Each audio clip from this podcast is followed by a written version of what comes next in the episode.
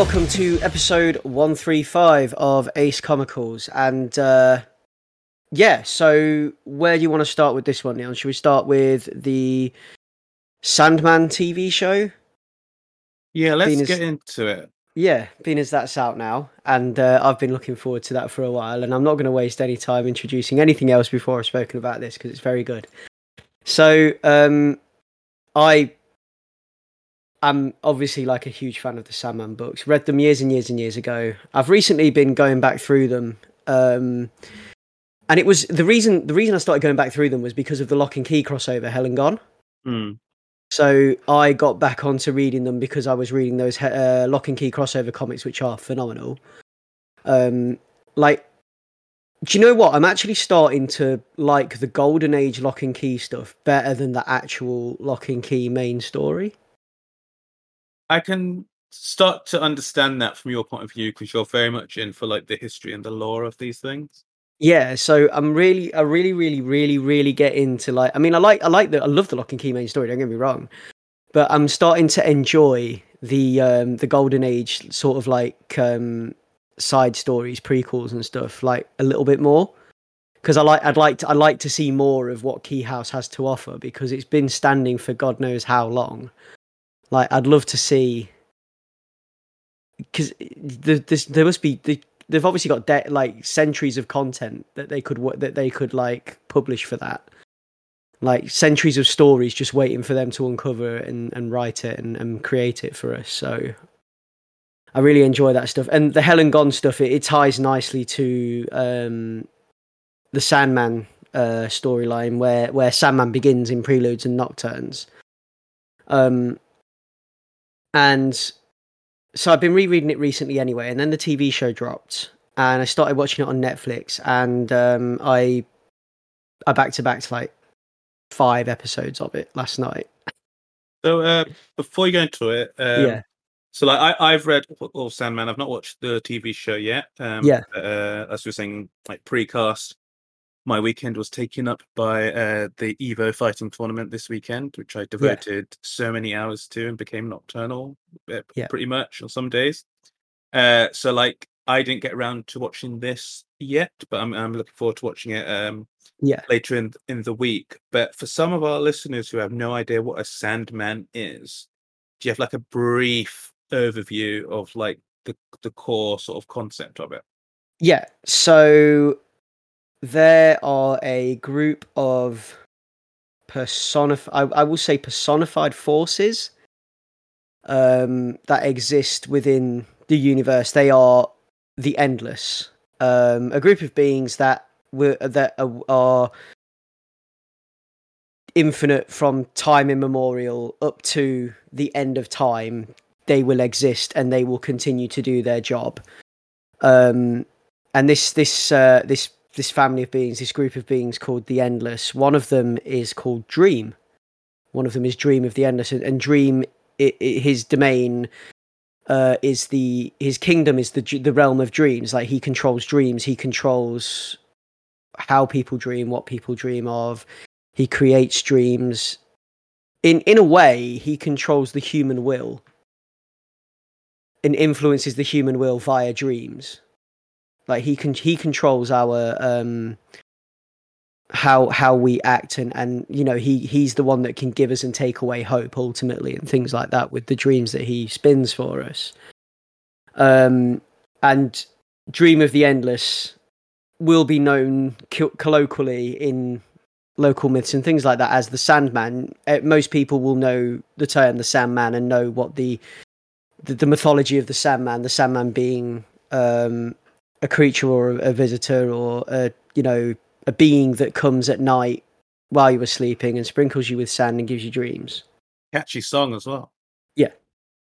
Hey, Mister Sandman, give dream me a dream. So that's that's kind of like where all of that comes from.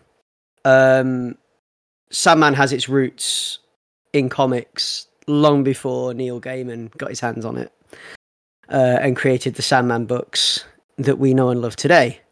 Um, all of that is revealed and you know uh, throughout the story of the Sandman and in in the comics especially we get kind of a primer and we get like a little nod to um, the previous Sandman. I think it's the Golden Age Sandman, um, which is more of a, a costumed crime fighter slash costumed adventurer. I don't think he falls. I don't think he falls under um, like superhero. I think it's more like costumed crime fighter, costumed adventurer, more in the realm of the shadow, that type of thing. Yeah, yeah, yeah.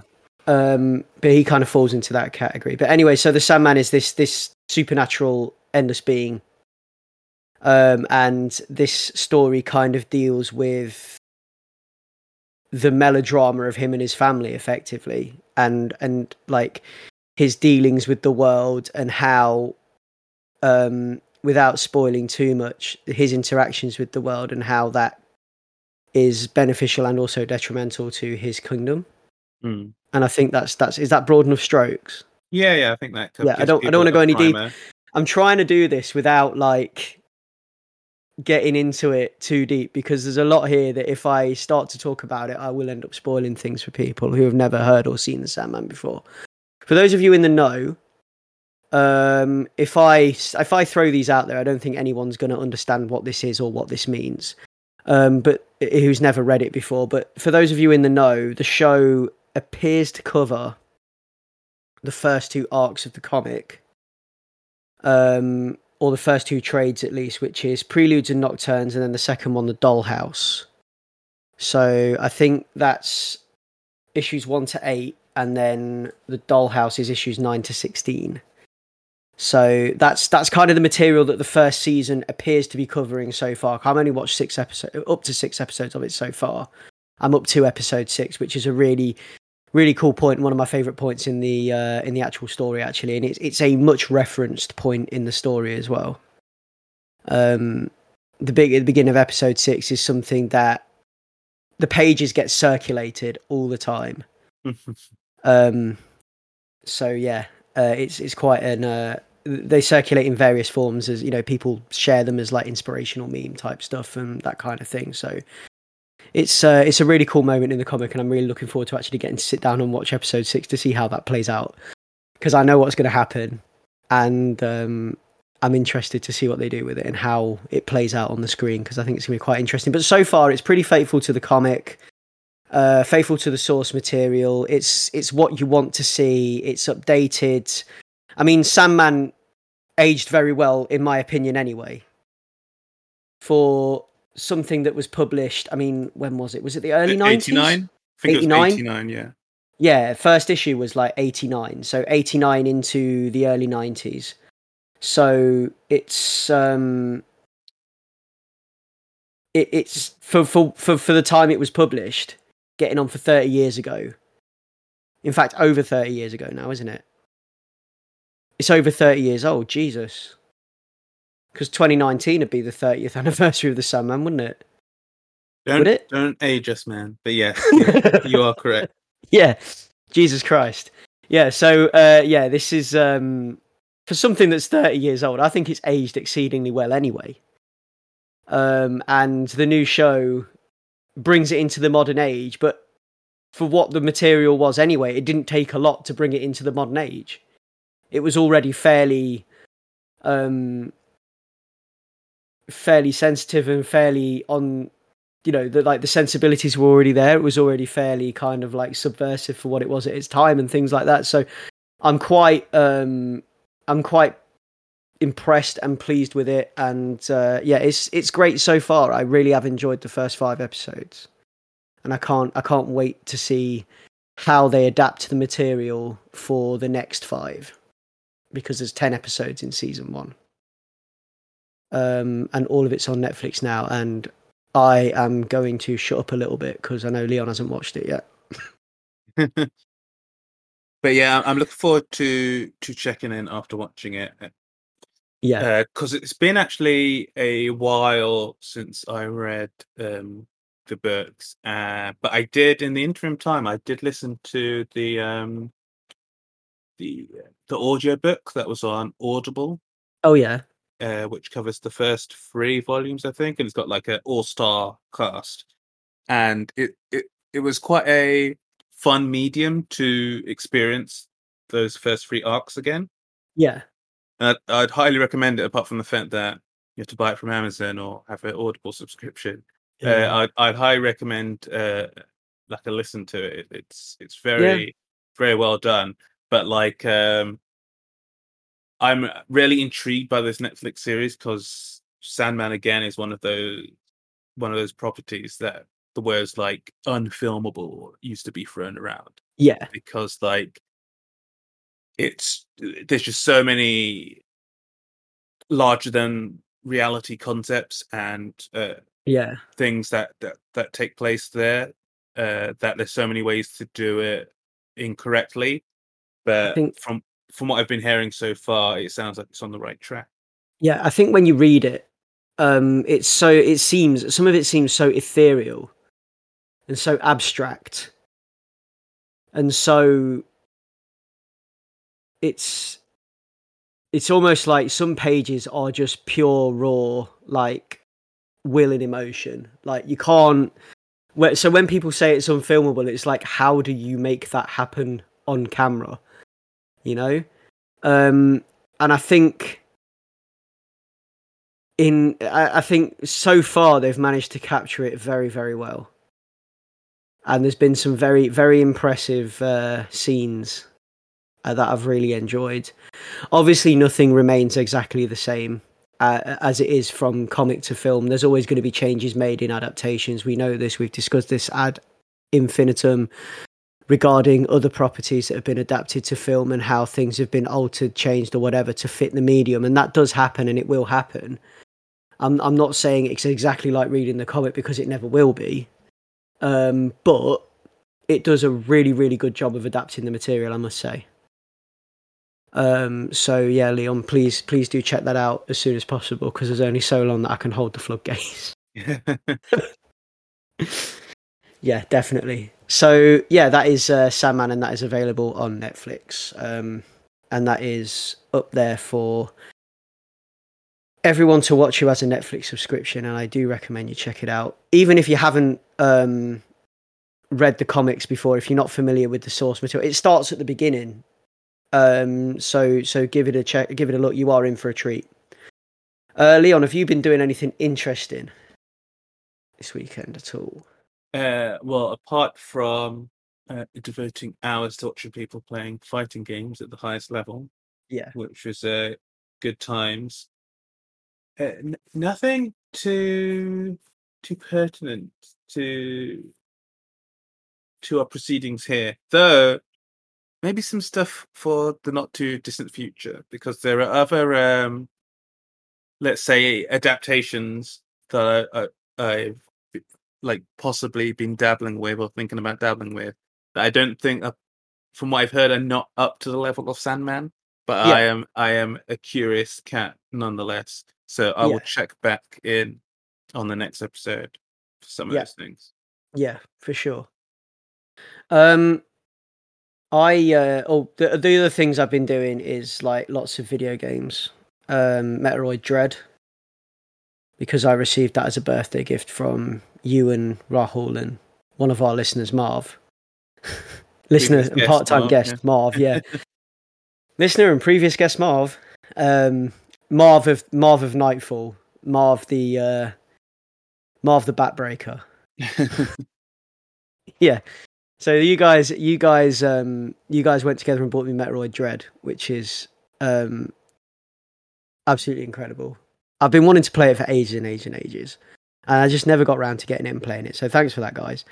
Um, and it is, it is, it is a really, really good game. Uh, I've been really enjoying that. I've been really enjoying the old school platformeriness of it. So that's that's that's pretty much all I've got to say about that. Uh, playing a lot of Stray because being a cat and doing cat things is incredibly relaxing, even if it is in a cyberpunk dystopia, a dangerous cyberpunk dystopia, dystopia filled with homicidal mold, um, mold, bacteria, whatever it is. But yeah, it's interesting. It's a great game. Um, oh, and um, incredibly comfortable Wu Tang Clan Crocs. oh yeah, yeah. so that was a gift. that is a gift, yeah. yeah. So I, I got a pair of Wu Tang Clan Crocs for for my birthday, which I'm quite pleased with because I, I think they're the most amazing thing ever. Um, they are very comfortable. Uh, I am now a convert to Crocs. Don't at me about Crocs. Because the answer you'll get is, I love them. Shut up. Maybe we can take that game back. and the rum too while you're at it. Take, why do you want to take that back? Do I not deserve it anymore? I mean, uh, we're still in the honeymoon period of your birthday, so we'll allow it for now. But this uh, Croc supremacy can't can't be be unchecked. it, needs, it requires some pushback. Yeah. Yeah, no, they, they are comfortable. If you ever tried a pair of Crocs on, you know. Honestly, they are very, very comfortable. I don't wear them in public. I don't. I don't. I'm not one of these people that goes out and like walks around supermarkets in Crocs. It's Yet. a slippery slope. It's a slippery Yet. slope. and I don't wear them with socks. Yeah. Okay, okay. Yeah, it's a, it's a slippery slope. Yeah. It's a gateway. Yeah. No, I'll be. Uh, yeah, it's it's it's it's slippery though because you, you all you've got to do is just forget to take them off, and because you're walking on clouds, you keep walking on clouds, and the next thing you know, you're walking on clouds in the shop across the road, and you're like, oh, I think your yeah. saving grace is that you uh you hit the pavement more often, and and, and uh, whereas like if you were a frequent driver, that's where that's where you you wake up at work and you, you've been wearing them for three hours. yeah, exactly, yeah. Which for me, I can't do that because I I walk a lot, I skate to work, I bike to work, and Crocs just would not withstand that. So yeah. Um, let's dive into today's comics. So I've got some really interesting stuff to go through today. Um, I have been doing some deep, deep reading on historical horror comics, and I've been excited to kind of get into this on the cast because this is like my passion at the moment is vintage horror comics and um, learning about the uh, Comics Code Association and the censorship of comics and the kind of McCarthy-ish um, proceedings that surround that, and how this this like mass hysteria and how like if you think about it, like it is another again, it's another mass hysteria for our time. A, a lot like the Satanic Panic. This this rallying against comics because comics are turning children into juvenile delinquents kind of that was that was happening in the 1950s and even before that actually there was there was anti-comics um anti-comics literature anti-comics thought anti-comics uh people and and like opinions before that that kind of like made it into mainstream media and stuff as well Hmm. uh, which i'm starting to learn about so like the sentiment's been there since comics began and I think it has a lot to do with the fact that comics beginnings were as effectively as working class entertainment. So if you think about comics in a way that they are um they're they're easy to digest. Like i before we had things like television, you know, it, it was is easy to digest entertainment for people. It wasn't too it wasn't as taxing as sitting and reading a novel. And it, it became like a, a entertainment of choice for like the working class. Um and and like a lot of there were people that learned to speak english through comics like in the early days of comics like in the in what we might call the platinum age like 1900s up to the 20s like immigrants into the into america into new york and would learn would would have learned english via comics um and it's quite quite an interesting thing to look at because it, it's it's a very as far as I'm concerned, it's a, as far as I'm concerned, as far as I can see from what I know and what I read, it's a very working class medium. Um, and it's interesting to look at it through that lens and how people might have tried to shut it down, like not just from a, a, a you know a, a, content perspective, because it was you know comics back then they were for the time you know that there were comics out there that were incredibly violent salacious whatever. But like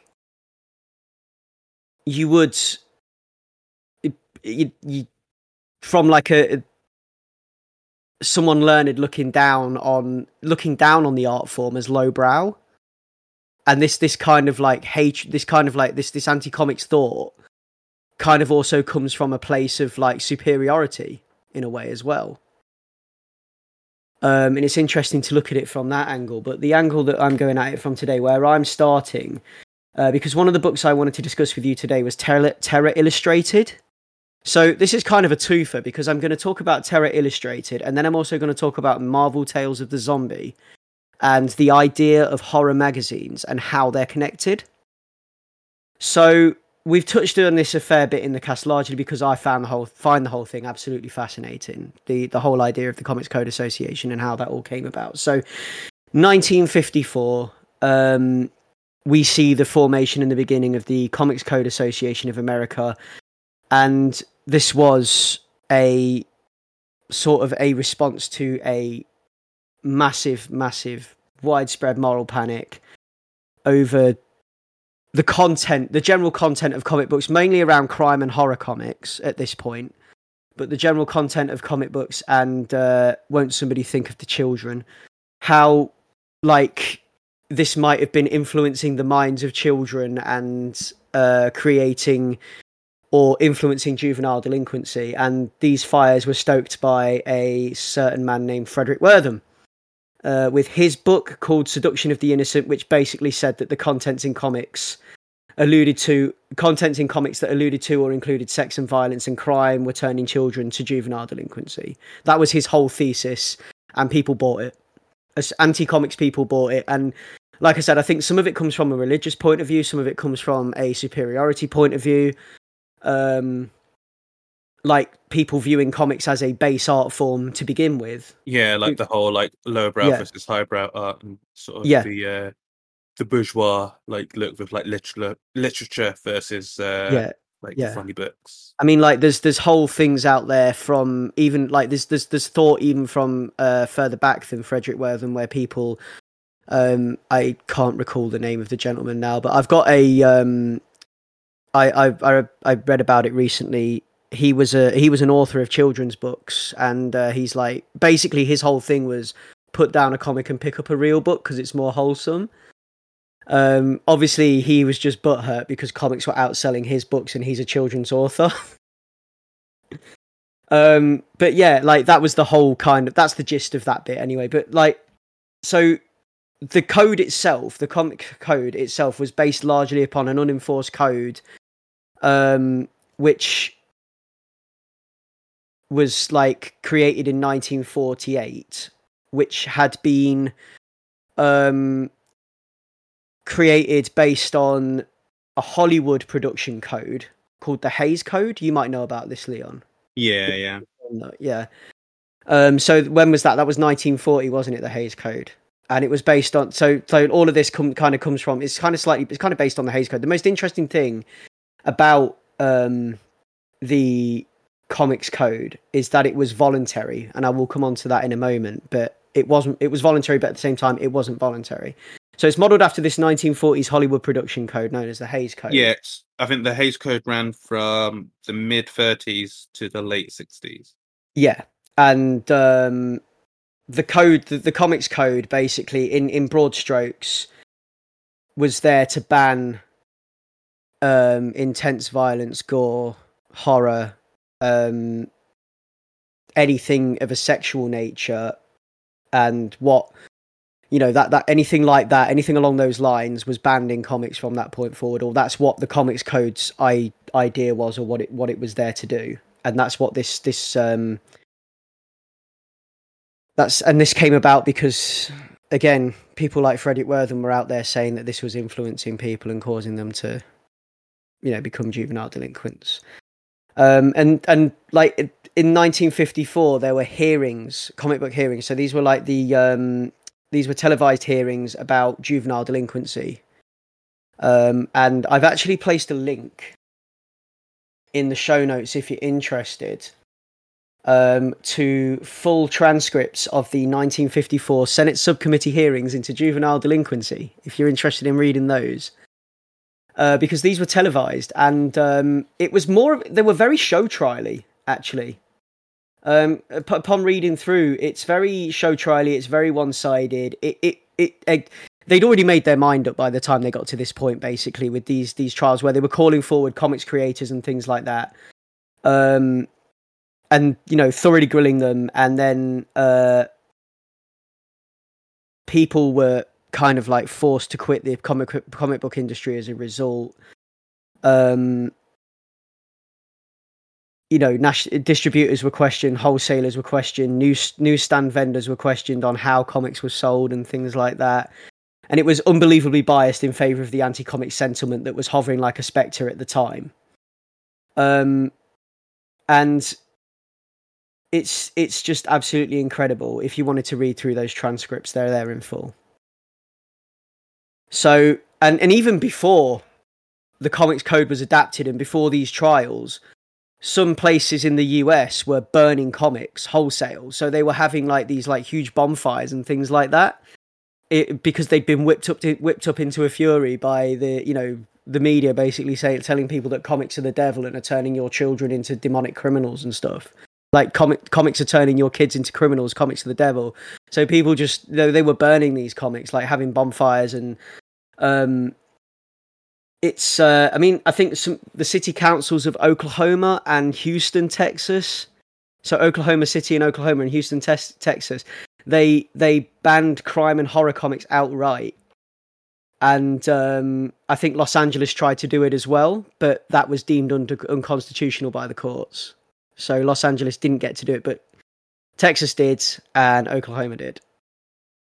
Um, yeah, I mean, the comics code uh, in full as it was in 1954 can be found easily on the internet. I'm going to read through some of it here, some of the more interesting bits. So, um, the comics code in full as it was in 1954 crime shall never be presented in such a way as to create sympathy for the criminal, to promote distrust of the forces of law and injustice, or to inspire others with a desire to imitate criminals. Uh, if crime is depicted, it shall be as a sordid and unpleasant activity. Policemen, judges, government officials, and respected institutions shall never be presented in such a way as to create disrespect for established authority. I wonder why this had such a backing, Leon. I wonder why. Yeah, it's a curious, it's a head scratcher. Yeah, yeah. Criminals shall not be presented as to be rendered glamorous or to occupy a position which creates a desire for emulation. So, just from that second line I read out there about policemen, judges, and government officials, you can you can already see where this is going and why this this had such a backing and why everyone was so biased and eager to kind of like force through some kind of ruling. Um, and and even though this never passed into law, the comics books code, the comic books code was enforced almost as if it was a law. Um, there's like something here about um, scenes of excessive violence shall be prohibited, scenes of brutal torture, excessive unnecessary knife and gunplay, Physical agony, the gory and gruesome crime shall be eliminated. No comics shall use the words horror or terror in its title. All scenes of horror, excessive bloodshed, gory or gruesome crimes, depravity, lust, sadism, masochism shall not be permitted. All lurid, unsavory, gruesome illustrations shall be eliminated. Inclusion of stories dealing with evil, shall be used or shall be published only where the intent is to illustrate a moral issue, and in no case shall evil be presented alluringly, nor so as to injure the sensibilities of the reader. Will somebody think of the children? um, scene here. This is this is one of the more interesting ones. Scenes dealing with or instruments associated with The Walking Dead, torture, vampires and vampirism, ghouls, cannibalism and werewolfism are prohibited. There's half our podcast gone. half. There's half my comics collection gone. Profanity, obscenity, smut, vulgarity, or words or symbols which have acquired undesirable meanings are forbidden. So the, the the the aim, as you can tell from what I mean, is completely to completely sanitize an artistic medium, right? Um, and it was it was like in in the way that they went about doing it and in the way that they went after the people that worked in the comics industry it was it was mccarthy-ish. Like and i'm not using that lightly i'm saying it was. It was full on like a, a, a mccarthyist witch hunt basically for people that worked in comics. If you read through some of the uh, transcripts of the court hearings and when particular creators are called up to speak and things like that it's quite um quite eye-opening. Mm and it's uh yeah it goes on to talk about how you know can't have people nudity in any form is prohibited as indecent or undue exposure um females shall be drawn realistically without exaggeration of any physical qualities well there goes rob liefeld's career you know it goes on and on and on and on I think that's like most Yeah. comic designs from the 60s onwards are gone from that. yeah. Um it gets it goes on and on and on and on and it's very very restrictive and very almost draconian in its because you've got to imagine like sensibilities at the time compared to what they are now. And you've got to think about it that way. And you've got to think about like even when you when you read the comics that they were talking about if you've ever read any pre-code comic stories and things and you look at what it what what they're what they're even what they're trying to ban at that point in time compared to what we have available now isn't that bad. But for them because this is like a, a more subdued time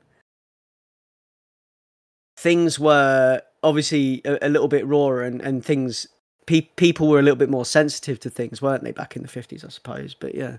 Yeah, it's, it's funny though, because like without breaking off into like a major tangent, it's always funny when you look at these codes and uh, all these different rules and stuff, whichever mediums they're for, and it's like, yeah, it, it, wasn't a case where like uh, people could just like open up a device in their hands and then search all manner of depravity or whatever uh, in a- in a second like we can now. yeah It's like back then. It's like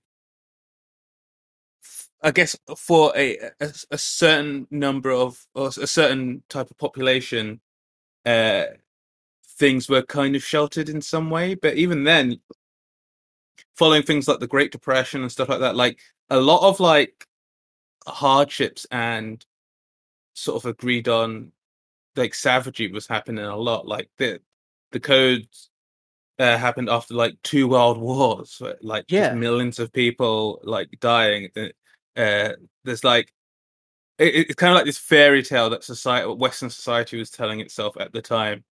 Yeah. Um, where it's like uh, sort of uh, in ways like reactionary and, and like nationalist in some degree. Because like I don't know if the comic code had these, because um, but like the the the Hays code on, on which it had, like you say, semi based and like uh, has a lot of similarities with.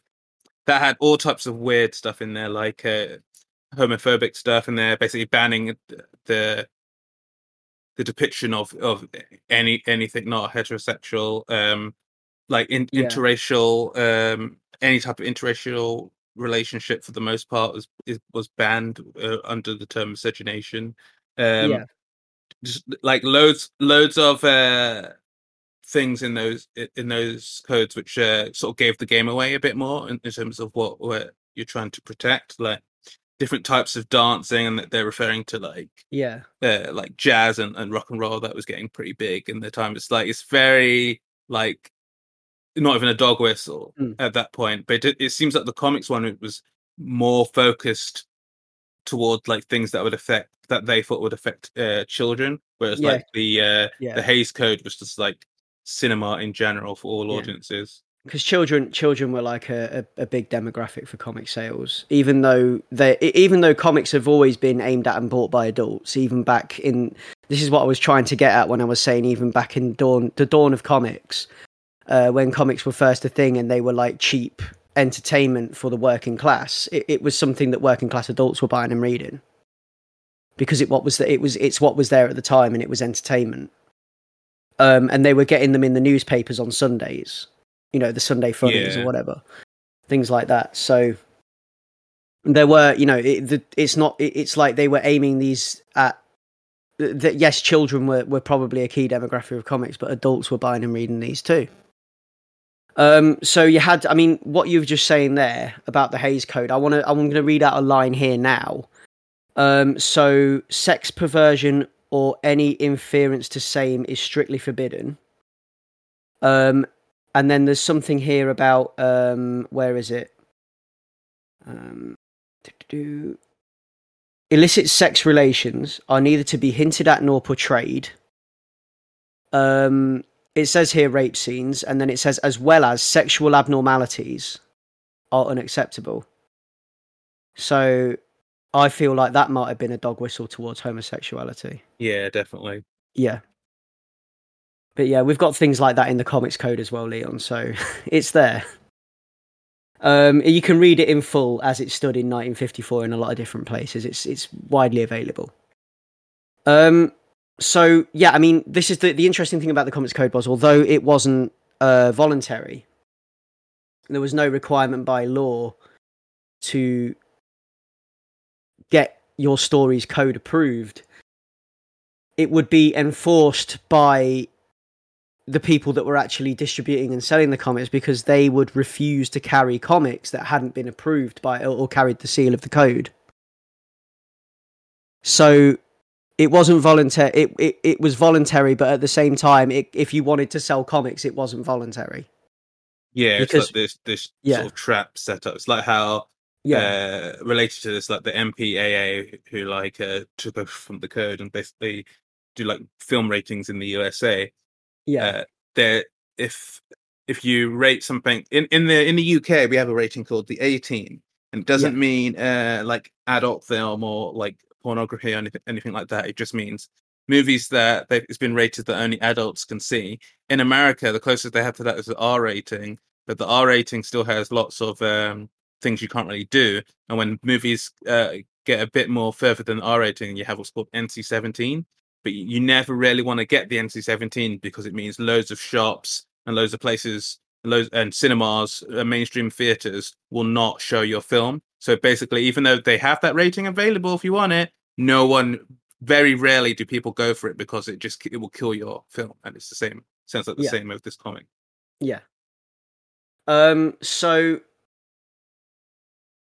it was a, an evolve or die situation, which is where I get to the two things that I want to talk about today in relation to this. Um, publishers, you know, is it was evolve or die, adapt or go out of business, and a lot of them ended up going out of business. Like EC Comics fell.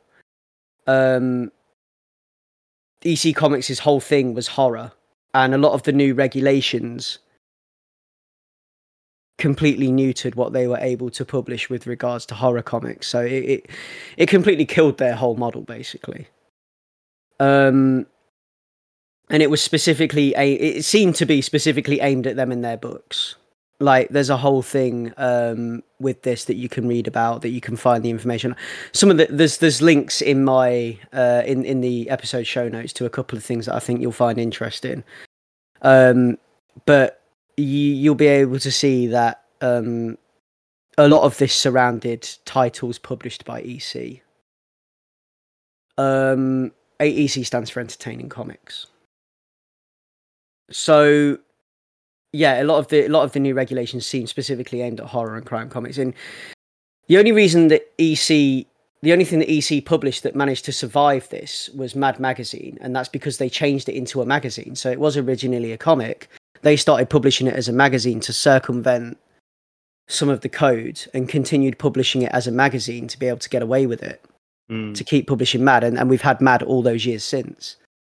Uh, Mad's Mad Comics is it, Mad Mad Magazine is gone now, but it was it, it survived for a long, long, long time. Yeah, it's very recently, isn't it? yeah. yeah. Yeah. Uh, another one that was able to publish horror stories through this loophole was Warren Publishing.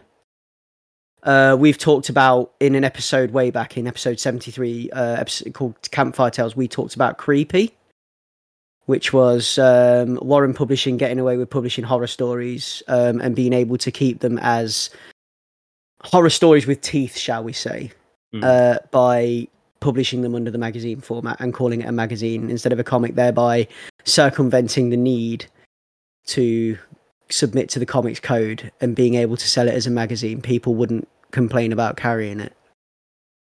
Um, because with it being a magazine, it it it was seen, I suppose, as less appealing to children because it's not a comic. But it's like it's a magazine in name only, if you understand what I'm saying. But they're like cost considerations of that, do you know? Um, not that I was able to find out, no.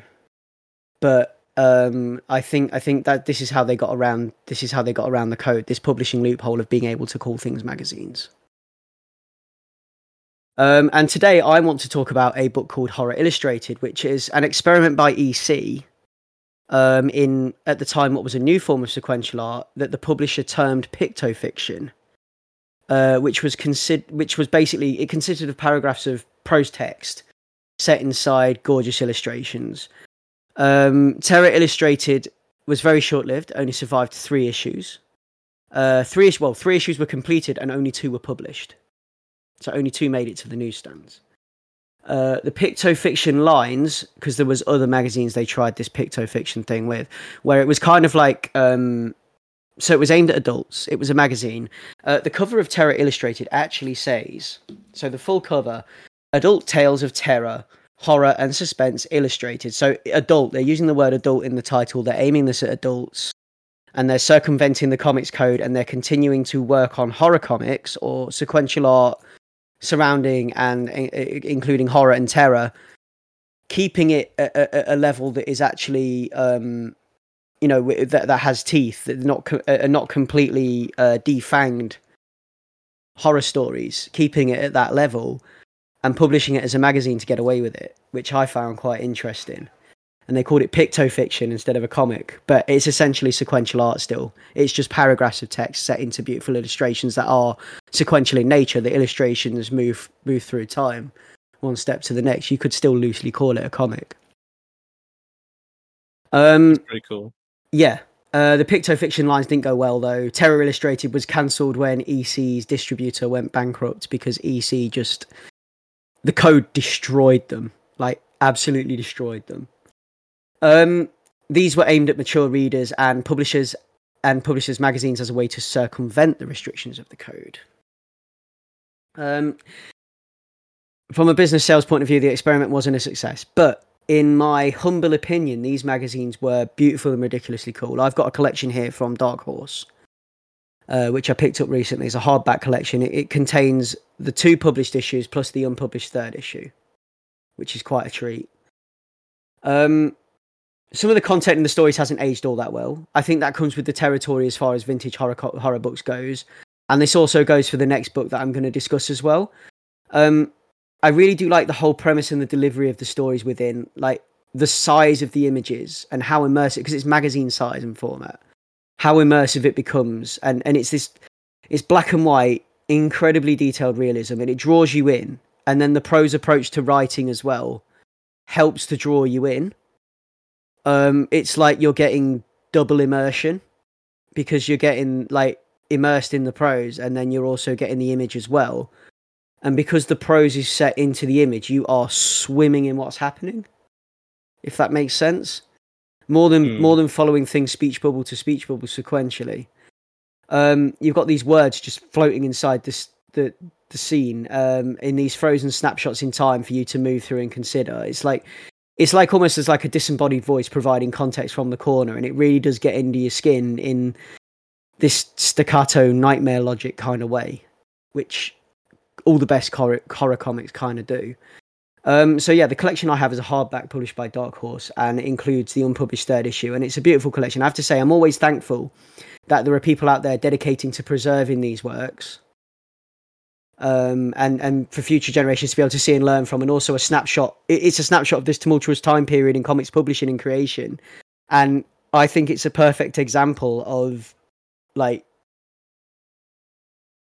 creators and publishers getting getting creative and thinking outside the box to try and get around the draconian measures that the code was imposing. I suppose.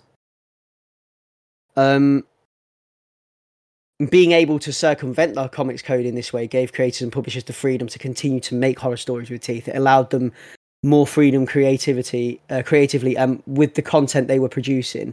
It's an interesting shift in the industry that was caused by this like self censorship and imposition acceptance of the comics code.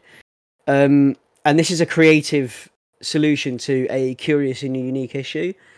And that's why it's so interesting to be able to look back on these. And, and it's, it's so good that this hardback collection exists.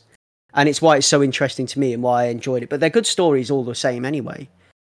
Um, they're still great horror stories even today. Like i said comes with a disclaimer because of the time it was written and some of the things in there aren't as sensitive. And although um, so the insensitivities towards women and people of color and things like that they they use them in these stories to to paint the picture of like a horrible person that you're not supposed to empathize or sympathize with right? Because this person's a bad person this person believes this that and does this that and the other.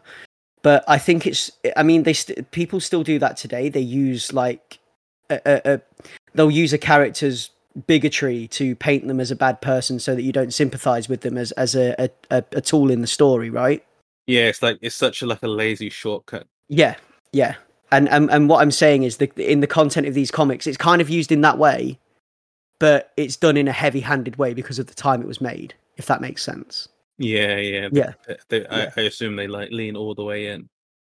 kinda yeah with some stuff um yeah it, it was it was a curious solution. So this moves this moves me on to the next thing that i want to discuss that is linked um because this is marvel tales of the zombie. Um so in 1971 uh fast forward to 1971 comics code is relaxed ever so slightly. Um they are now allowing vampires, ghouls, werewolves, and they are allowing them as long as they are used when handled in the classic tradition, such as Frankenstein, Dracula, and uh, other like what is considered highbrow liter- literature, like classic stories. You know, Edgar Allan Poe, that kind of stuff, right? As long as you're, as long as you're like using the characters in that way, in the way of literary tradition, shall we say, you're fine. Um, and and this is bec- obviously because these works were just available everywhere in schools and things anyway. It's not like we were censoring the books, so why should we censor comic content that mirrors the books, right? So they were allowing um, all of this stuff now. The floodgates were open. Um, there was a boom in horror comics in the 1970s. This this kind of like relaunched the um relaunched horror into the zeitgeist as it were comics wise in in the bronze age in the 1970s the bronze age of comics and we get this boom in horror comics we get things from marvel like werewolf werewolf by night and um you get the uh, the marvel's dracula stories you get all that stuff um, and it's quite interesting to see how it's handled. Um, in fact, coming back to something that we have discussed recently, um, it is Morbin time. yeah, 'cause- yeah, Mike, uh, Michael Morbius uh, comes from this kind of like relaxation of rules pertaining to vampires, um, and a lot of other characters and things that we start to see in Marvel in the Bronze Age when things are getting grittier anyway. Um, we're starting to see a resurgence in horror comics and this enjoyment of horror in that way.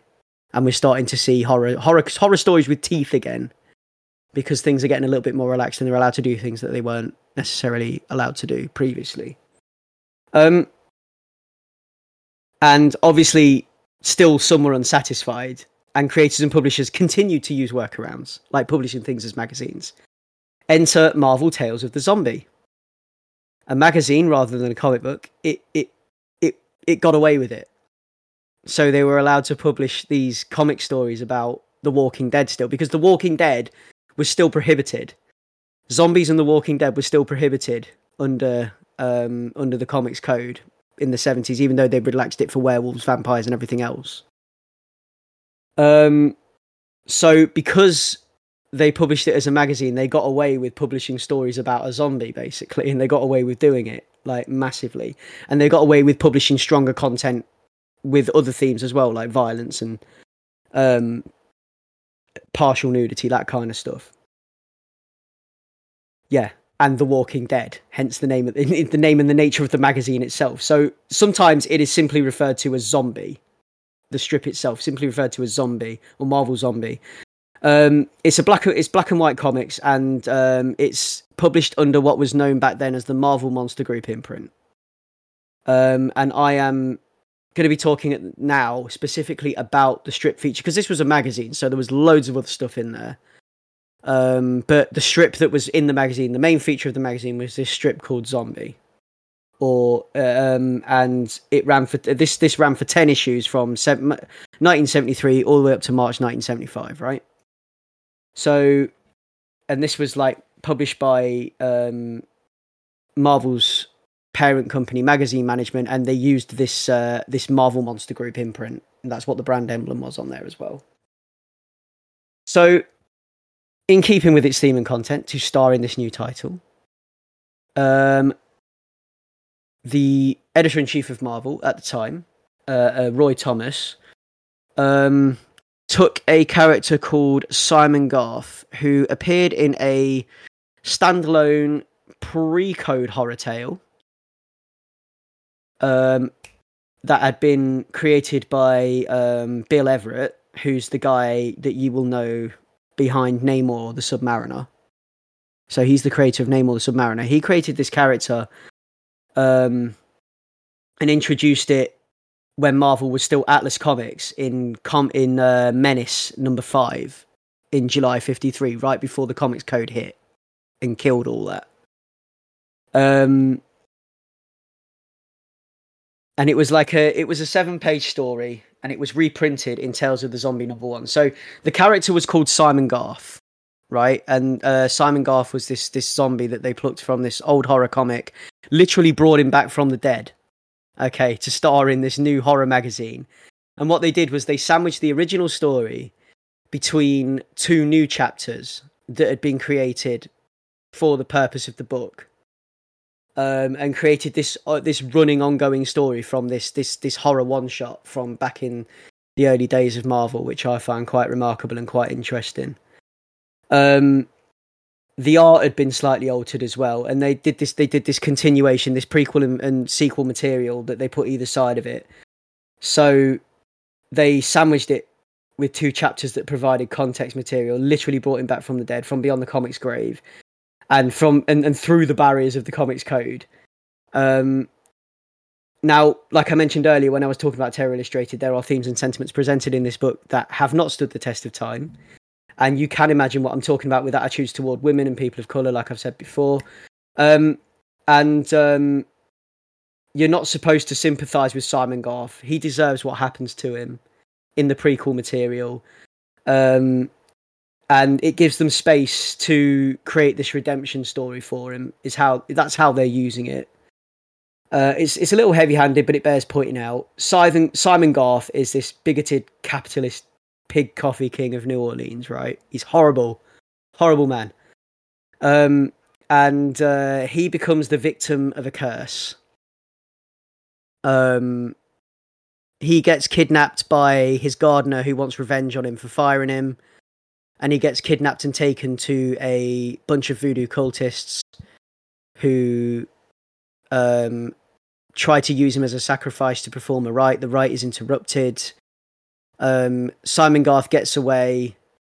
Um, this this like gardener who's not a nice person anyway tries to perform uh, tries to get the voodoo priestess to perform um, another rite to bring Simon Garth back from the dead because when he's escaping he he gets killed anyway they kill him before he can escape he makes it so far into the into the swamp and then they shoot him dead um then he gets brought back to life as a zombie under the control of this gardener who uses him as like a, a slave to steal for him and things like that.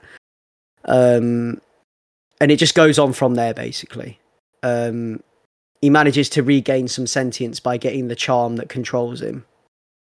Uh, and he in, and it's like it's it's a zombie in the traditional voodoo myth sense, um, where they are like under the control, brought back from the dead under the control of a priest or priestess, like necromancy type thing. Mm. Um, but then he manages to regain his will because he comes into possession uh, of the actual charm that is keeping him under control. But he's still dead, and it's it, has got I I can draw a lot of parallels between this and Swamp Thing. Um, it's got that it's got this very Swamp Thing vibe about it. Um, but yeah, it's um the comic itself is a great example of Bronze Age horror, and it stands the test of time in regards to its stunning artwork and originality. The story's compelling, and it's a curiosity of its time because it's this like this this rehashing revival of a pre-code character, and then they're using the magazine workaround to be able to publish it, which I thought was quite interesting. and I really I really enjoyed that about it, and I I, I really like this ingenuity that I'm seeing in the comics industry at the time to get away with stuff like that. I was quite, I, this is this is why I wanted to talk about it because it's quite impressive in that way, and it it does have this like really incredible like um that that typical Bronze Age realism in the artwork, and it's all black and white, and it's it's just beautiful in in that way in in how like immersive and and how how much movement and power there is in those images. And you know when you see the terror in people's faces and things like that it's just it's spot on honestly. Nothing like it for that. Um i mean you look at the names behind it as well. It's drawn by john buscema and tom palmer. Um this is the this is the new artwork. The old one was obviously bill everett but like um when when they in in the first issue and onwards when they sandwiched it between the two extra chapters, it's it's all John Buscema and Tom Palmer, and it's it's absolutely gorgeous. Um, and again, I recommend checking it out as a curiosity of the time. And uh, that concludes my little diatribe about the history of horror comics and publishing things as magazine to get around the comics code. And I hope you found that interesting, Leon. Yeah, because like yeah. yeah. bits bits and bobs uh, are, are stuff that um so like I knew uh, uh, about the ins and outs of the comic code and stuff, but I didn't really know the the history behind it. Yeah. I just, all the I different just, uh, loopholes that people would use to get around it. Yeah, I just find it wild that people were burning comics. Like that, I, I didn't realize that because you, you think about the comics code when you when you first start to learn about these things when you first become a comics fan, you know about the comics code, and you know about the defanging of comics from the fifties. But you don't actually learn about the intense mass hysteria that actually surrounded that and you know how people were actually like burning comics in protest and things like that you know parents like and it's it's because they were whipped up into a frenzy by like you know this kind of like this anti-comics literature anti-comics articles and this anti-comics sentiment that was going around at the time um another interesting website actually that I've included in the show notes uh, that I found is like an archive of like anti-comic stuff. Um, and if I find that for you, that is called um, lostsoti.org. And uh, it's got like um, all sorts of things like screenshots of editorial responses to the attack on comic books, like things that were included in the backs of comics. Hmm. You know about how they were trying to say, well, actually, you know, we're not that, you know, we're not that bad and things like that. And this is this goes right back into the 40s, so this is way before Doctor Wertham even like got on. Um, yeah, I mean, one of them, one of them was is actually responding. One of the ones on the website actually is responding directly to Doctor Wertham. But like a lot of this is in the 40s and things like way before these these hearings and things. So this is like this this campaign went on for years. This campaign against comics, and it's not unique to post Second World War because even before that there was anti-comic sentiment. And this is like a really big archive of of like the whole anti-comics crusade. So there's a lot of stuff on here that's really interesting. Uh, so you can check that out. So that's lostsoti.org, and I've uh, I've linked that in uh, the show notes. So I've linked that, and then I've linked the transcripts of the 54 Senate subcommittee hearings. So if you want to check those out, please do go ahead. Um, yeah. So I think that those are both great examples of horror comics from different periods. Uh, different periods in post code history that you should probably check out. So that's Terror Illustrated, uh, which was the EC Picto. Um, Picto Fiction magazine. Can't use the word comic. And then uh, the uh, Marvel's uh, Marvel Tales of the Zombie, which you should, which you can check out, which is pretty cool, pretty groovy seventies magazine. Um, so where do we stand now, Leon? What do you want to go into next? We've got two reviews to do. Uh, let's go into. I mean, these are both books that would have been burnt back then. Uh, oh yeah, big style, big style. Let's jump into some, some Clementine. Yeah, so Clementine uh, by Tillie Walden. Um, this is published by Image Comics. This is set in the Walking Dead universe, and I'm gonna preface this this by saying that I don't know an awful lot about The Walking Dead. In fact, I know pretty much shit all about The Walking Dead. This is I've like never played of the games. I've never watched the series. I've only ever dipped my toe into the original comic series slightly. I don't. I. I. I don't know much about The Walking Dead at all. So Leon, help me. Well, this is one of those rare instances where it's a comic thing that uh, I have more knowledge on than you do, Yeah. which is uh, very strange. But yeah, basic. I mean, everyone's heard of The Walking Dead, but a basic overview of the Walking Dead franchise uh, is it's the it's basically a post-apocalyptic action horror series set in the immediate aftermath of a zombie doomsday event uh, set uh, primarily in the US where we follow uh, a band of characters led by initially uh, Sheriff Rick Grimes as him and his cohorts try to survive this uh this apocalypse basically.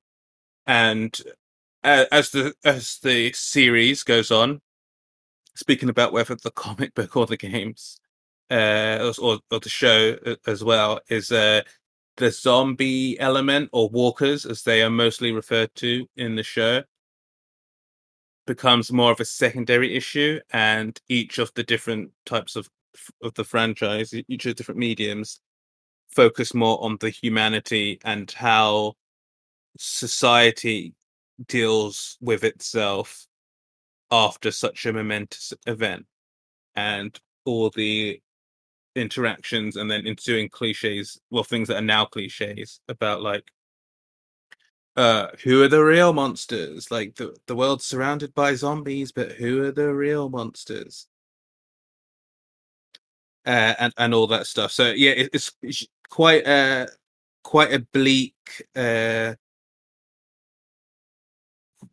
entity i should say. It's funny because it goes across so many mediums and i've dabbled in each one. But yeah uh it's quite quite a bleak entity but it's um in each various form it's a kind of addictive page turner so i uh and this is uh the uh all of it, like the walking dead is created by robert kirkman who's like obviously a primary at image comics uh tony moore and charlie adlard Yeah. and uh i read up to i think uh, issue 100 before bouncing So wait, Leon, you're trying to tell me The Walking Dead's more than a plastic tap factory? uh yes uh, well th- this is how like th- this is the prehistory this is how the Yeah. plastic tap got made Yeah. so uh yeah the, I, I read for about uh a hundred issues i believe i think in total there were 193 uh and, and I- i think I think this is common with a lot of things. That I remember, like we were speaking off pod, and Rahul was in a similar position, and he said, "Look, he knows a few other people who bounced off around that time." And I think eventually, my tenure with Walking Dead always sort of like I kind of get burnt out about it, and it's not the bleakness, it's not blah blah. It's just like I don't know. Like I generally I like loads of stuff with zombies in there, but Yeah. uh, zombie fiction is not my first go-to. And Yeah. that's kind of fine in this because like i said they kind of become they become more uh, like this foreboding terror it's their power in numbers rather than oh no one zombie is here. That like changes pr- uh, pretty quickly. Uh, but it's still a thing where like uh, okay it's, it, it's like okay here, we're with one faction and and when they're with that faction those initial factions like the stuff with uh oh well, the governor i think it was called like that stuff in the comic and in the show it's like really interesting like how like fascist governments show up i- i- uh, in these sort of post disaster times and there's a lot of good commentary there and a lot of good character work going on. Uh and there's like some missteps here and there that i think wouldn't be done now if it was written now but after a while it's like they move to another town and there's another faction and they move to a third town it it just gets so tiring um and like I, I kind of like stopped caring, and they introduce all these new characters and like fan favorite characters like die off way earlier than you expect, and I'm kind of like, eh, like so it's like, is it like a ship of Theseus uh, type situation where it's like, is it still The Walking Dead if none of The Walking Dead originally that was originally there exists? Well, I think it never quite hits that period because, as far yeah. as I know, when it gets to the end stages, uh, some of like primary characters and, and primary motivations are still there. But yeah. yeah. it kind of becomes like a soap opera in some ways. I'm not that interested in that. And then yeah. I burnt out on the show relatively faster than I burnt out on the book because uh, I got to uh, to watch the first three seasons.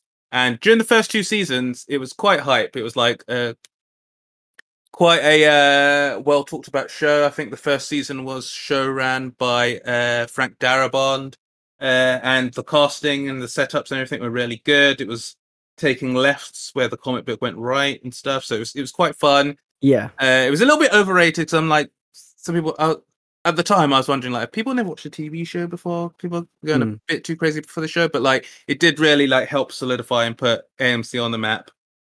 I think tied with like uh, Mad Men and Breaking Bad, that th- those three pillars are really uh, what made uh, AMC the powerhouse. It was a it was a big title for comics as well. Big, yeah. Like people people went mental for it, and, and I mean, like I remember, like I think when when it shambled along. Am I shambled? Am I the um? Am I right in saying that it was like right in the middle of the zombie apocalypse thing being in the general zeitgeist anyway? I think like was that like think, that was a big thing in media anyway at that point, yeah, it? Yeah, I think so. And like we were like a few years past like the uh, previous Resident Evil adaptations and stuff like that, uh, and a few years past, uh, yeah, like you know where we even get into level of like a Shaun of the Dead, where it's like parody, mm. parody and stuff like that. But I, I do think that it it becoming a juggernaut bigger than AMC ever thought. Because uh, I think like the show helped the and the franchise itself become yeah. bigger than the comics the ever show. The show accelerated its success massively, and I think I think when it came along, because there had been so much zombie apocalypse thing stuff in in the media, I think that's why I dismissed it, and that's why I've always found it quite difficult to look to to to kind of like find anything that I want to engage with, Walking Dead wise, because I'm always like, well, it's just another zombie apocalypse story. Yeah, and but that's then, fair. Yeah, and that's how I that's how I would have been. But I think I yeah. started to read the book because I heard good things about it from people I respected, and I watched the TV show because I had read the books and it, it, uh, the aforementioned things that were saying like uh, Frank Darabont running it and uh, yeah. it just having a lot of like uh, really cool actors on there. And it, it was a fun show. Like uh, it started off as being quite a fun show it did a couple of like interesting things, like with the zombie apocalypse idea. It looked great. Um, but then by the time I got to season three, and they introduced like the governor storyline that I was speaking about from the comics, and it was so toothless and sort of like meandering that like when I tried to watch season four, I got two episodes in, I was like, you know what, I'm done. So like I stopped, and then I didn't uh, block any spoilers and stuff, so I'd find out how things happened and when Negan got introduced and stuff like that. And I never once felt the itch to go back. And then in that time, I remember like a friend of the pod, our friend uh, Ant- uh, Anthony Askew, he um he got really into it and watched the whole thing, and it was really funny for me to view his excitement going through the seasons.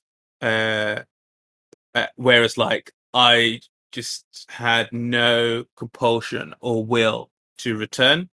But uh, this leads me to the, my third interaction of the Walking Dead franchise, which is the video games, particularly the games made by Telltale Games, which are generally they make uh, what are referred to as adventure games. Uh, a lot of the time, they're sort of advancements of like the uh, point and click style, where it's mm. like you're on a screen moving a character, and then you get you you got you like solve puzzles and to to like advance. Uh, and what the Walking Dead games uh, did, particularly with that uh, that engine that they had, is that it became sort of less puzzle based, and instead it was like the people were the puzzles, and then you had the mechanic, which sort of became like uh, um, memified, which is the whole this character will remember this because you you have decisions that, that play out to Yeah. um like not just different endings because it does funnel you back in, but um different motivations and different events that happen during the storyline, de- depending on like your relationship with, with the characters and, and whether they trust you or not or what your relationship is. And that was really novel back then, and particularly uh, uh, season one had like a a really good set of people working on it. I think that uh who was it? There was uh Gary Whitta, who is a, a writer who follows since like the, the PC gamer days, but has become like a, a writer of Hollywood. Uh, co-wrote Rogue One, uh, wrote uh, some episodes during season one, uh, and season one was really effective. And it was like uh, at the time, I it really had an effect on me. And the main thing that uh, that worked for me with that with the game, the first season of the game over like anything else before it, it's not just that I had control and it's my choice and stuff, but it's the focus on these particular characters are really interesting because the Yeah. world's already set up from all the other previous lore that you've had. So like you get to spend time with these characters, and you've got like a uh, Lee Everett, the main character, who's like a, a, a falsely accused man who, when things break out, is being uh, like uh, taken to prison, and then hmm uh, and that, that's how his zombie story happens. And then he comes across very early on uh, this this girl whose parents have been killed, who's all alone, called Clementine. And then for the course of the five episodes, because uh, they were releasing them uh, every couple of months, uh, you you build this relationship between Lee and Clementine, and like I really, the writing was really good, and like when you get to the end of that first season, uh, like I was, I was really uh, invested. I was really uh, care for the characters because you, you you play uh, the protagonist is Lee, and so you're looking after Clementine, but your actions and stuff affect her, and it's not just it. What I think, I think one of the things I really liked about it is that it wasn't just this. Uh, everyone's cool in the apocalypse thing and you just deal with things you, you don't blah blah there was like moments where like she's being super quiet and she's obviously depressed and you're like wondering how to deal with it and so like it, it was really like in depth and uh i had a great time with it and after that i played uh after a gap i played season two uh, but I never played the rest, and I think there's been like three, four seasons of it, which uh, ha- uh, all of that happened before uh, this book, uh, this Tillie Walden books uh, begins. So there's a lot of uh, stuff that's happened that, like, for me, who was a person who initially had played them, uh, ha- doesn't know what happened. But you're dropped in here, and I think that whether you're a person like me who hasn't played all the stuff, whether you're a person who has played all the stuff, or if you're a person who hasn't engaged in any Walking Dead at all, I do think this is a good uh, jumping in point. I, I, Definitely. Yeah. like you don't really feel lost, but uh, that's the setup, Greg, to uh, Mm. the the Walking Dead adventure. So yeah, I mean, I this is the first bit of Walking Dead media I've ever like fully engaged with. Um, and that's this is this this this this book here by Tillie Walden, Clementine, book one, Clementine, book one. Um, and I think the reason that I enjoyed it so much because I have all these horrible preconceptions about the Walking Dead franchise. Anyway, like I've never, like I've said to you, it's never been something that I've been able to engage with because on a base level, I've always had this kind of like, eh, feeling towards it, like this this this this general indescribable mehness towards it, you know.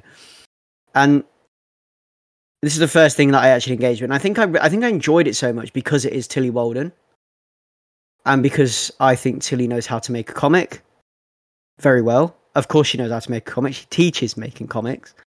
Um, but I just I just really enjoyed it on that level as a comic and as a story about like how how the how the apocalypse is secondary in this and how the it's more about how these kids are overcoming various traumas and growing up within the zombie apocalypse like because we're looking at a generation of kids in this story that have grown up within the the they've not known anything other than the zombie apocalypse um, they've not known anything other than this wasteland full of shambling dead, uh, and and all the trauma and everything that comes along with that. And it's just interesting looking at it from that point of view, and and like how, um, how sad it is, like for these these kids to have grown up in that and and like the the kind of the baggage that having to survive from an early age comes with. Um, and yeah, I just thought it was really heartfelt, and I just I just found it interesting on that level. Um, I really enjoyed the artwork and and the paneling from page to page and, and how things play out and how things move. Um, obviously, Tillie Walden has this gorgeous style and this gorgeous way of doing things, and we've talked about um, things that Tillie Walden has made before on this cast. Um, and I, I've always got time for her creations. Like uh, this is this is no this is no exception to the rule that anything with her name on is great, as far as I'm concerned. I mean, Leon, where do you sit with this? Yeah, uh, I I quite enjoyed it. Like um, going in because of knowing that it was picking up after the games and stuff. I was kind of uh, like reticent Mm. uh, previously, and uh, I was like, yeah, I'll read it at some point. But like, um, uh, like I was wondering, like, I know it's going to be made so that like complete newbies can go in, but like, Yeah. am I going to want to sort of like uh, spoil the later seasons that I do want to play at some point in the future? But uh, am I? Do I want to do a little deep dive and watch a couple of videos to get get us up to scratch? And then I decided not to, and just to to jump in as is. And it's funny because I've not played that season one or two because in season two, uh, Clementine becomes the protagonist. But like, I haven't played those games for many many years, and I was effectively in a different part of my life back then. But I still have a lot of fondness uh, for them, and particularly the character of Clementine, who Yeah, uh like especially playing that first season like i felt responsible for clementine clementine was my digital daughter for those five episodes Hmm.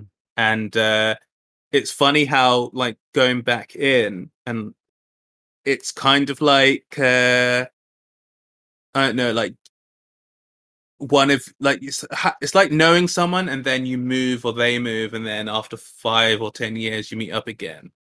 And uh a lot of the same vibes are still there, but there's there's some differences because you've gone through different experiences in your in in your absence, and that's what's kind of like here, where it's like it starts off early and like Clementine's in crutches and has an uh, amputated foot, and I was like, whoa, okay, what if what have I missed?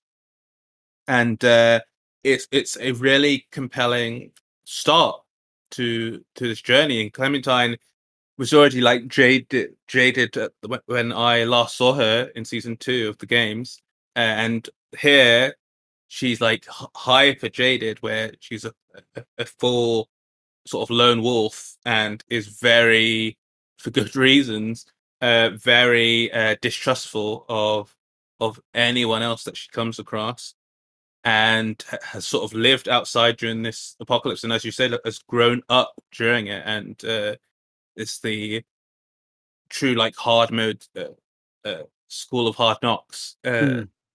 uh, like she's had to learn how to like skin animals and feed herself more than she's had to learn like arithmetic or, or uh, uh, in school and stuff like that because yeah. all of this has upended her life since she I was like- a kid I love the little details like that, like the illiteracy of the characters and everything else, and like obviously they're they're learning, they're teaching themselves to read in parts of the book, but it's just interesting how how all of that works. Um, yeah and it, yeah. it all feels very deliberate and mm, uh, the characterization and what uh, has been pulled into this book. Like it all just fits straight away. And like for me, it was like, uh, man, like, uh, like, like wow, you've like, you've changed so much, but you're still still Clementine. But it's like the world has been uh, extra cruel to you. Yeah. Uh, but yeah, like uh, going straight in, I, I think that the story that the the book follows is such a smart and compelling choice here to like partner especially initially, partner Clem up with very sheltered and naive characters to Hmm. sort of give a contrast to the, the outlook because she has an outlook of survival, but the outlook of survival can sometimes be like detach you, dehumanize you Yeah. because you're you're you're picking stuff so you live, and oftentimes that choice is is a, can be a very savage one because Yeah. it means that you might not stick your neck out to save other people because it could be a trap and uh and like the toll that can take on you.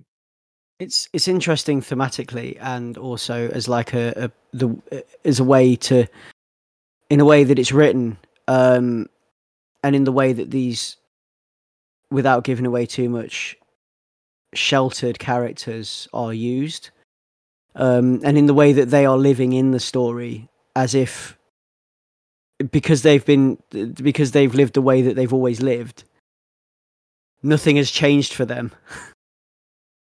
Uh, and when you think about it on that level, it's actually it's actually really interesting how these characters interact and how how their life is actually you know they're they're used to it almost in a way. They're used to things that other characters wouldn't wouldn't necessarily be used to because that's that's just that's just they've not known anything else. If you understand what I'm saying. Yeah, and Yeah. like the, the the sheltered ones have uh like faith and a belief in in things, whereas like Clementine is a bit more nihilistic to a she's degree. she's seen the world. Yeah, Yeah, and yeah, she's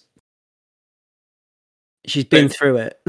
yeah, but it's one of those things where like um like that level of like coldness and hardening it, it, it isn't super beneficial for us. It, it is it's beneficial for survival, but it's not the only thing you need because yeah, as uh, saccharine as it can sound, and the book never presents it in that way at all, which is like really nice and refreshing. But as saccharine as, as it can sound, uh, you do need a reason to like wake up and keep fighting and keep pushing north. Otherwise, Yeah. why not just lay there and die? Like, uh, like you do, like you need, you need all of it. You need to be able to survive, but you need to be able to. There needs to be a reason to survive. There needs to be a human under there to survive. And I do like how uh Clem starts off like super cold and distant uh for like good reasons, but then softens, but not in a unbelievable way. yeah, It- it's very measured and very uh doled out part by part, but it's not there's not like a character flip like halfway through and, and suddenly like uh, Clem's uh, skipping in the streets or anything like that. Uh, it's it's uh, very measured and very suspicious, Mm. but just um, but the humanity is there and comes more to the surface, and yeah, like I think all that like leads directly to like the art, which is like because it's it has that like black and white monochromatic look, and uh, primarily, especially at the beginning, where where in like uh, colder climates and there's lots of like snow and everything, like uh, it it's uh it just has this bleak, lifeless like feeling, which like I know it's it's so effective because and because it is like that black and white look, especially in nighttime scenes, which are like uh you're dealing with like various different like levels of grey to get there, and it has that sort of contrasty chiaroscuro look where like uh, the theme is also there, but it's not heavy-handed, but it's it's Mm. very much like because so much of it happens wordless. You might get like four panels, and so much has happened, so much emotion's been is been passed on, but it happens effort, effortlessly in this book yeah, yeah, and uh, it helps it be a page turner without having too much exposition. Even if characters who are explaining like this is what we've been doing in this place and stuff like that, it, it never like stops the story. It's always doled out in a way that is more like realistic to how people speak, without being frustrating. Mm. Which is like a an amazing sort of tightrope to walk with a story like this. I mean, this whole book is a, is a tightrope because it's continue t- continuing on a story uh, in comic form of a character who was created from a comic book series, but only in the video game adaptation of the comic book series. it's a spin off of a spin off. Yeah, and so there's so much like inbuilt stuff Yeah, to be able to present it in a way that someone who like yourself who hasn't engaged with anything can still uh, not just uh, be able to orientate yourself in the story, but to actually enjoy it and be and, Yeah. and immediately be uh, pulled in and, and uh, relate to the characters is is uh, a very amazing sort of gravity defying trick. Yeah. And and I I really did like massively enjoy it. Like I'm I'm not lying when I say that. It was it's it's a really it's a really really good story and it's really it was really it was a really nice read. Um I did it all in one sitting. Like the whole of book 1 in one sitting. Like start to finish. um and I just can't I can't get across how it, it just it just had this this amazing um the way the art as well as the the the art as well as the writing and the way the story flowed it just had this amazing kind of like compelling readability. And it just pushed you on and pushed you on and pushed you on. And you just you just wanted to know what was going to happen next. You wanted some you wanted characters to survive. You wanted you wanted to find out why characters were how they were. You wanted to learn about you, you wanted to see people overcome things. You wanted to you want you you were rooting for them to do well. And i think in the end like that that that's what pushes you from page to page. So like it, it becomes a thing where their reason for survival the thing that's pushing them on to climb and carry on like you almost have a similar force compelling you to get to the end of the book in one sitting. No matter how you, you might need to eat or sleep or get a drink you know? It becomes that kind of force. Honestly it does. You've got that whole one more page feeling yeah and it, it is it is it is a great a great book and and like uh, like technically as a comic as well it's absolutely gorgeous. And i think that's i think that was the, the main draw for me was that because obviously not being not having been a walking dead fan on the level that you are leon i i could interact with it on the level that i just thought it was an amazing comic. And because i just like tillie walden's work anyway so yeah. That's where i sit with it. So um i guess that's clementine uh and uh, clementine even or clementine um, This this is happening to you because of John Constantine, isn't it? it is yes yes big I style knew it. Yeah. Told you I haven't watched uh, uh, uh, any of that show yet, but from the things that have like leaked through, that's a thing where that's been blowing loads of people's minds for some reason. it, it messed me up big style i had to have a whole moment sitting in the dark but yeah um I had to rethink my life big big so you know like going back through memories where i've said it wrong and just yeah clementine. Yes. Uh, and that is entirely the work of tillie walden that is published by image comics and that is available now. Uh, we were talking about clementine book one.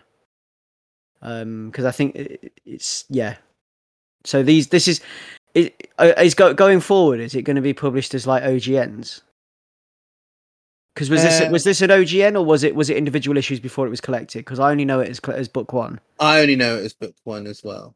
Uh, Hmm.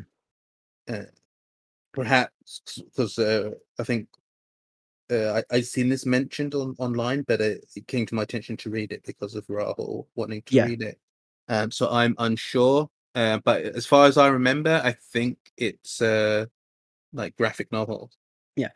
I must say, by the way, I must put I must draw to your attention that this is Rahul's book. This was Rahul's choice, who sadly unable to join us this evening. Um, we will get in his thoughts on it as well.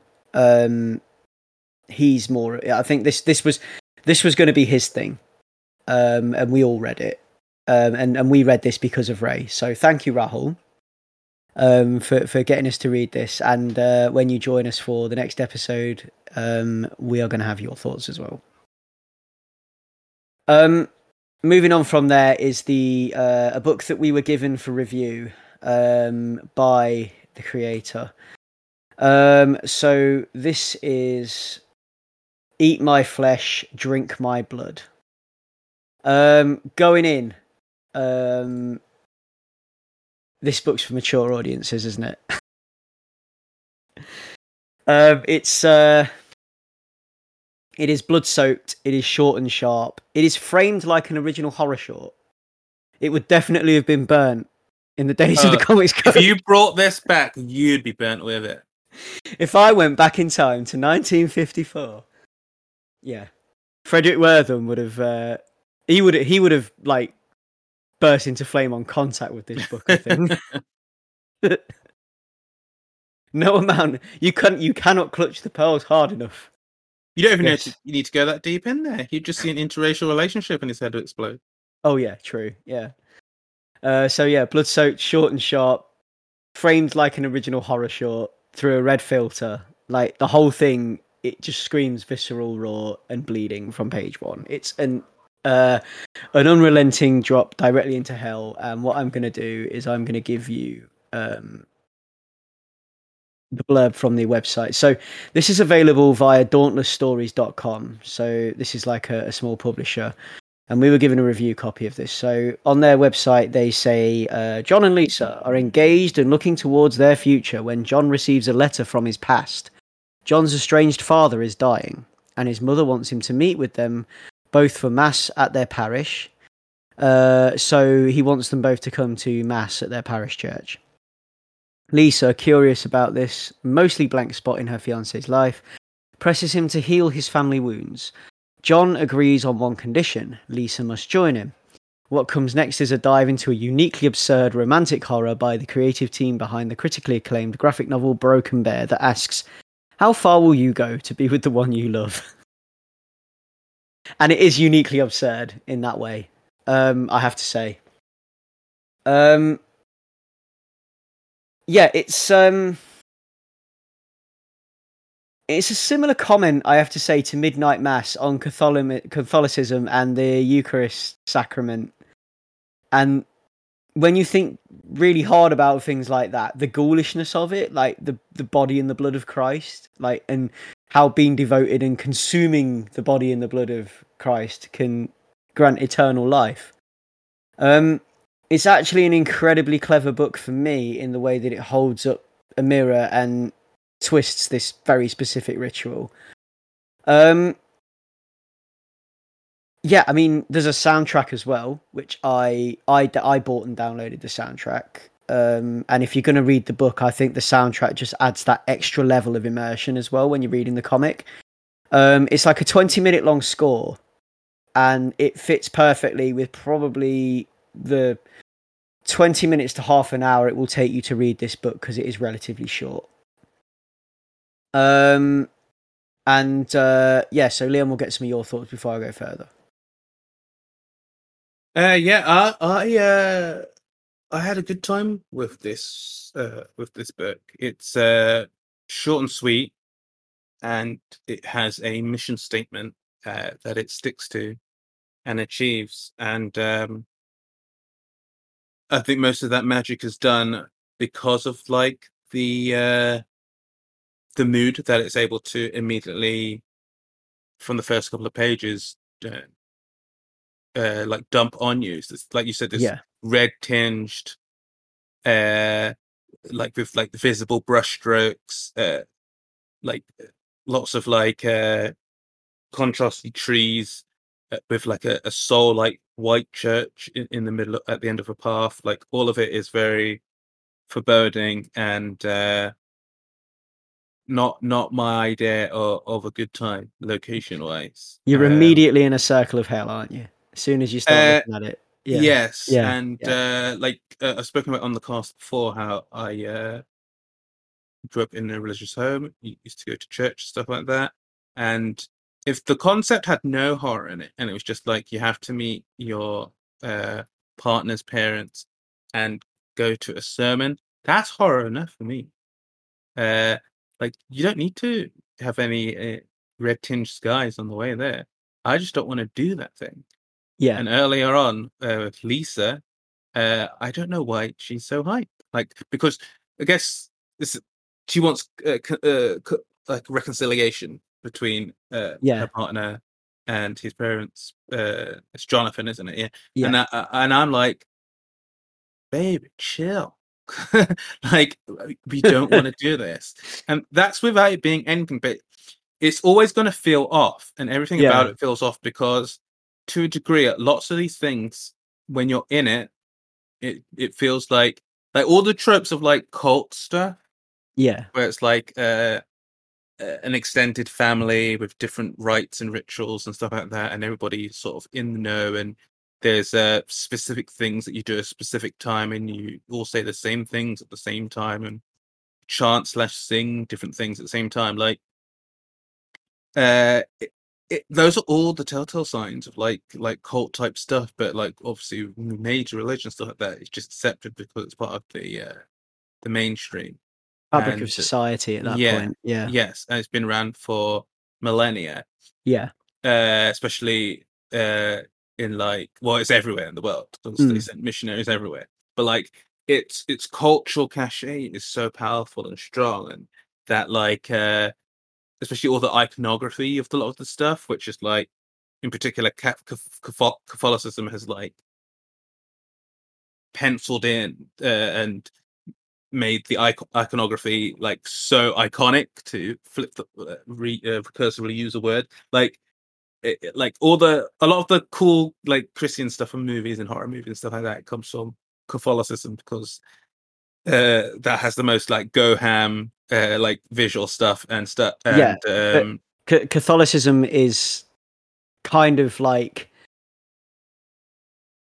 even even without it, it's it, Catholicism is I think is the most of of all the forms of Christianity out there. It's the most superstitious, and it's the But- one that has the the kind of like the deepest and most kind of um what's the word I'm looking for? Um it has loads of extra law.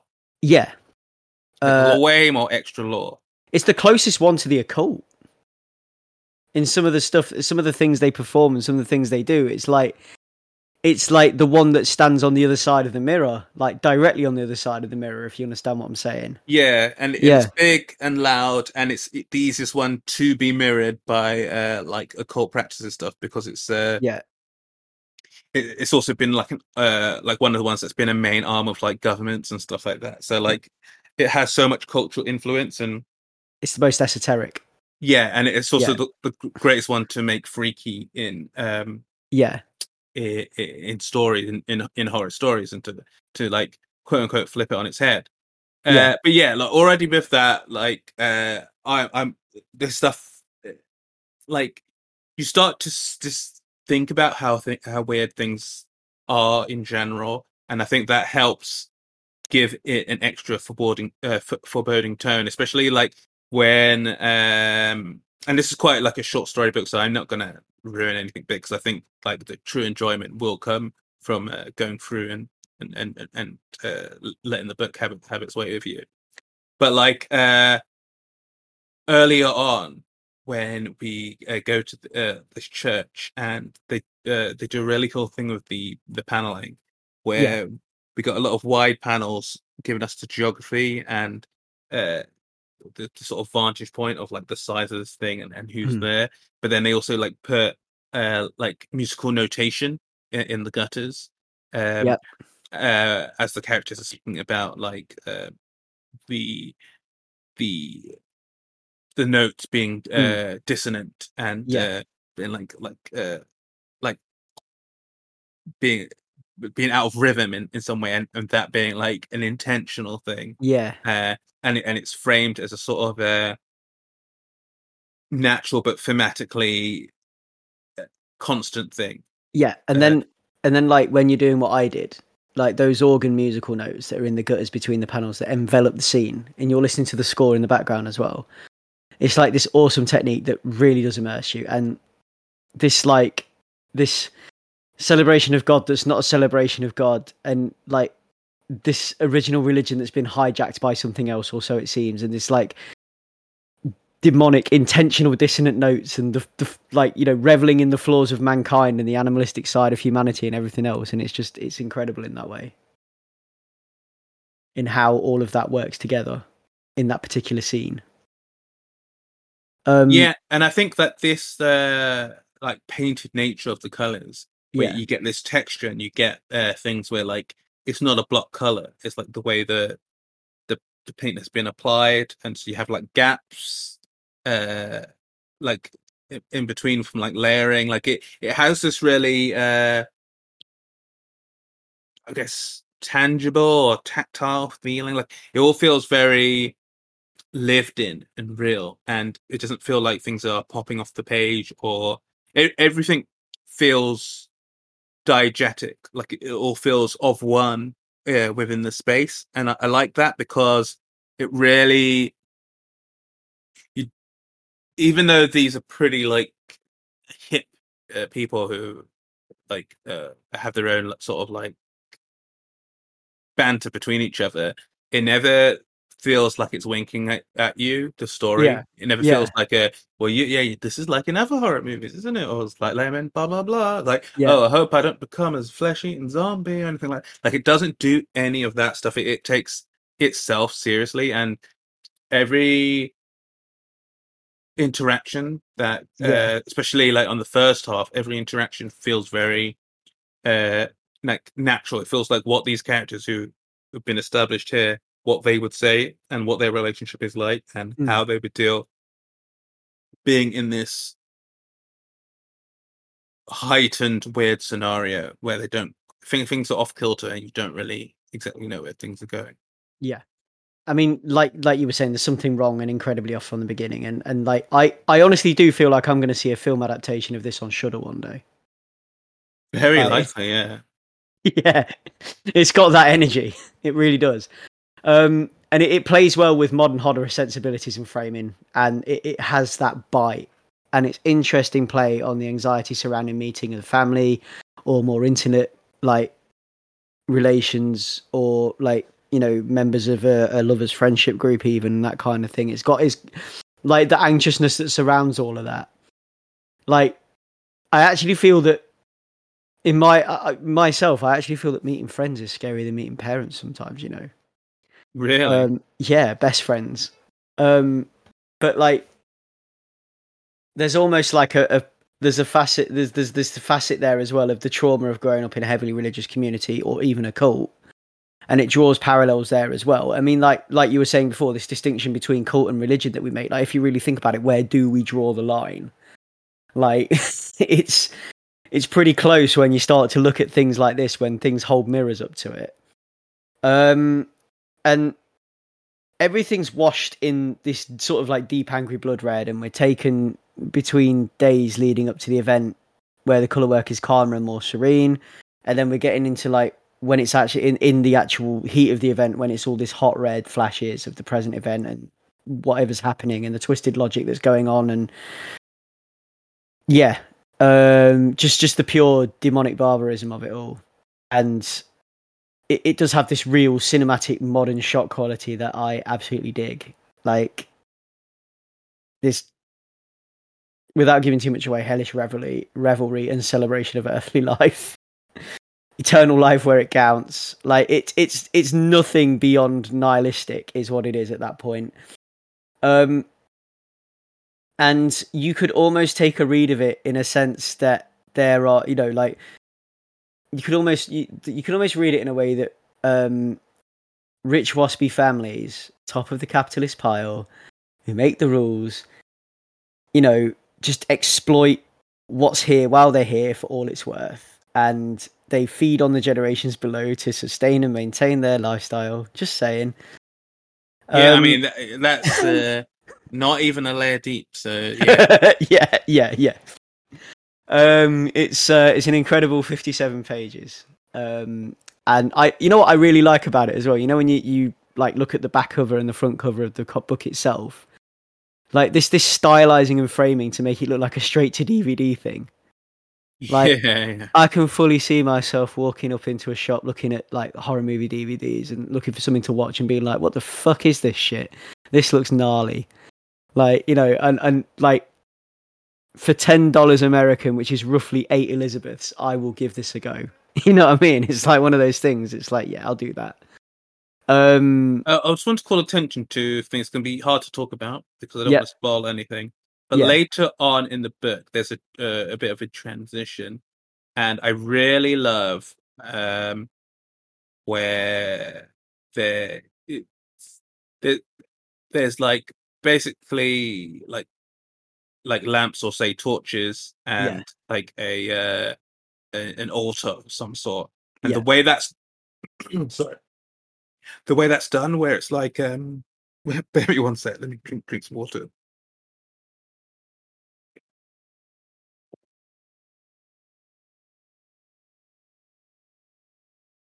The way that's done where it's like uh the image is sort of fizzing out out of the black into the red it's it's really good because it really gets Yeah. the point across of what you're seeing but you also get that feel of like i'm waking up from something uh, Yeah. into something completely more horrifying and just the tone the the tone the use of colors where like i it, while it doesn't have like uh like don't expect like uh an argento type thing from what i'm saying but i do get a, a very Yeah. big like uh giallo type uh i don't know uh like i get like a bit of Suspiria vibes in here the original like yeah, yeah, because like, there's, there's a build up there's lots of weird stuff happening and you get to kind of like a level of crescendo but like it, it's so visually impactful and the use of like uh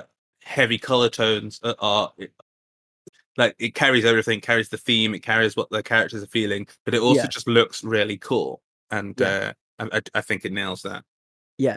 And uh, yeah, I think I think you you've I've said everything I want to say about this because it is awesome. And if I try start to talk any more about it, I'm going to spoil it. Uh, but yeah, it's um ten dollars listed as on the website, roughly eight quid, and it's worth every every pound coin. Honestly, r rated as the back of the box says Yeah. Because it is literally framed like a DVD. And even when they give the credits in the story, um, I'm going to give the credits in the style they do in the book. So, uh, Dauntless Publications presents a Marcus uh, Jimenez production, directed by Frankie White and Adam Markovich, and uh, cinematography by AHG. So, what that translates to in comic terms, um, because I've got the full credits here. So um, it's published by Dauntless Stories. It's written by Frankie White. Uh, the art is by um, Adam Markovich, and colors are by uh, AHG Color. So yeah, that's that's how we translate those credits. But I like, I love the the the, the whole kind of play on it, the cinematic framing of it. I like that. yeah I like that it's trying to play in that liminal space between films and comics and playing on that in, in that way. And that is Eat My Flesh, Drink My Blood. Uh, and that is available at uh, dauntlessstories.com. Um, and it really is a story for the Dauntless. um, and I do fully recommend you check that out. And yeah, the uh, the soundtrack's on there as well, which um, for the for an extra four quid, give it a go. It's worth it. Yeah, so um, that has been uh, Ace Comicals. Um, if you want to get in touch, we are available on Twitter under Ace Comicals. That is where we are the most active. You can find us on all the socials under Ace Comicals. Um, Leon, where can we find you? You can find me on Twitter at Leon Everett. Yeah, and you can find me on Twitter under at Bato. So if you want to get in touch, uh, you can DM me or the official Ace Comicals account. You can at us about comics, not about Crocs. Um, we will. We we we started this podcast because we want to talk about comics. So you know, any any anything you've got to add to discussion about anything we've talked about today, if you want to get involved, just at us or DM us, and uh, we'll be happy to continue talking. Uh, so yeah, that has been Ace Comicals one three five. That is Ace Comicals over and out.